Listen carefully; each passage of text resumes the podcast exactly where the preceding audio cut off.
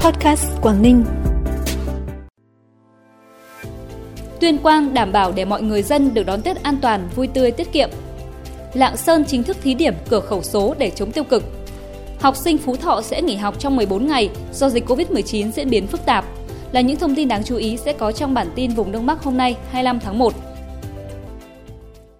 Thưa quý vị và các bạn, đảm bảo để mọi người dân được đón Tết an toàn, vui tươi, tiết kiệm. Đó là chỉ đạo của đồng chí Nguyễn Văn Sơn, Phó Bí thư tỉnh ủy, Chủ tịch Ủy ban nhân dân tỉnh Tuyên Quang tại phiên họp thường kỳ của Ủy ban nhân dân tỉnh tháng 1 năm 2022.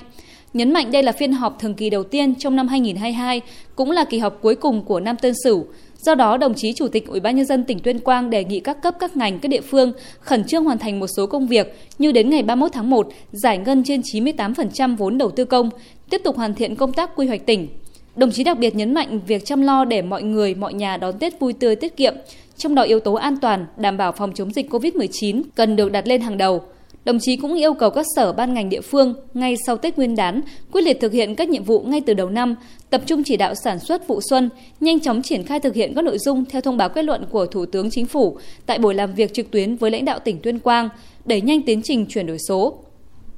Thành phố Hải Phòng sẽ không tổ chức bắn pháo hoa và tạm dừng các lễ hội dịp Tết Nguyên đán nhâm dần 2022 nhằm đảm bảo thực hiện công tác phòng chống dịch COVID-19. Theo lãnh đạo thành phố Hải Phòng, gần đây tình hình dịch bệnh COVID-19 được kiểm soát tốt, số ca dương tính tại địa phương giảm. Toàn thành phố chuyển cấp độ dịch bệnh từ vùng nguy cơ cao, vùng cam sang vùng nguy cơ, vùng vàng.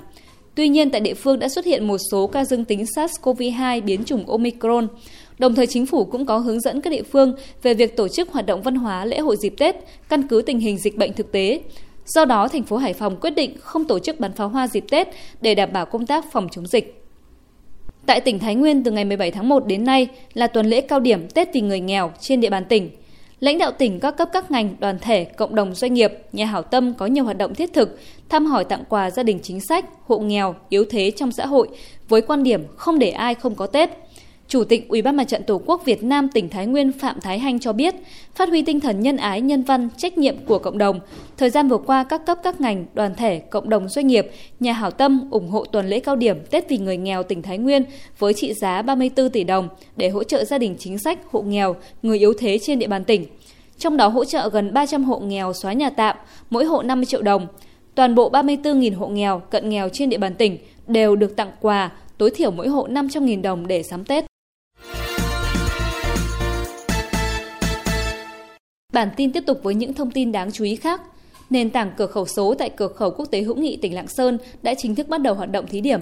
Để việc thí điểm nền tảng cửa khẩu số tại cửa khẩu quốc tế hữu nghị đảm bảo hiệu quả, đáp ứng các nguyên tắc, quy định nghiệp vụ của các ngành liên quan, tỉnh Lạng Sơn yêu cầu doanh nghiệp có tham gia hoạt động xuất nhập khẩu, vận tải, người điều khiển phương tiện xuất nhập khẩu qua cửa khẩu quốc tế hữu nghị bắt buộc phải thực hiện khai báo trên nền tảng số liên quan đến những tiêu cực xảy ra tại cửa khẩu tỉnh Lạng Sơn thời gian vừa qua khi một số đối tượng lợi dụng tình trạng ùn ứ nông sản để thực hiện hành vi mua bán lốt xe nông sản, trục lợi trên khó khăn của người khác, tỉnh Lạng Sơn đã chỉ đạo quyết liệt. Cơ quan chức năng đã khởi tố vụ án và bắt tạm giam những cá nhân có liên quan đến vụ việc.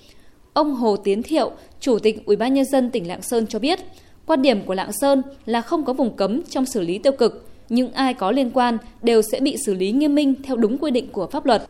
Lạng Sơn là địa phương đầu tiên trong cả nước triển khai mô hình cửa khẩu số và đây là một trong những giải pháp tăng cường tính công khai minh bạch trong hoạt động xuất nhập khẩu.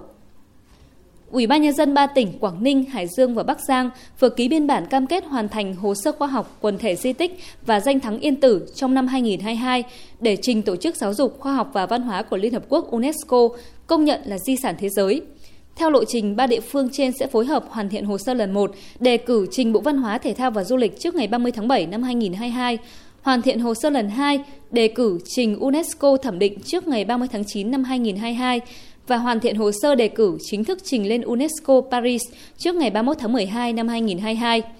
Trước đó tháng 1 năm 2021, Phó Thủ tướng Chính phủ Vũ Đức Đam đã giao cho Ủy ban nhân dân tỉnh Quảng Ninh chủ trì phối hợp với Ủy ban nhân dân các tỉnh Bắc Giang, Hải Dương và các cơ quan liên quan thực hiện các bước xây dựng hồ sơ đề cử quần thể di tích và danh thắng Yên Tử trình UNESCO xem xét ghi vào danh mục di sản thế giới theo quy định của Công ước Di sản Thế giới 1972 và pháp luật về di sản văn hóa.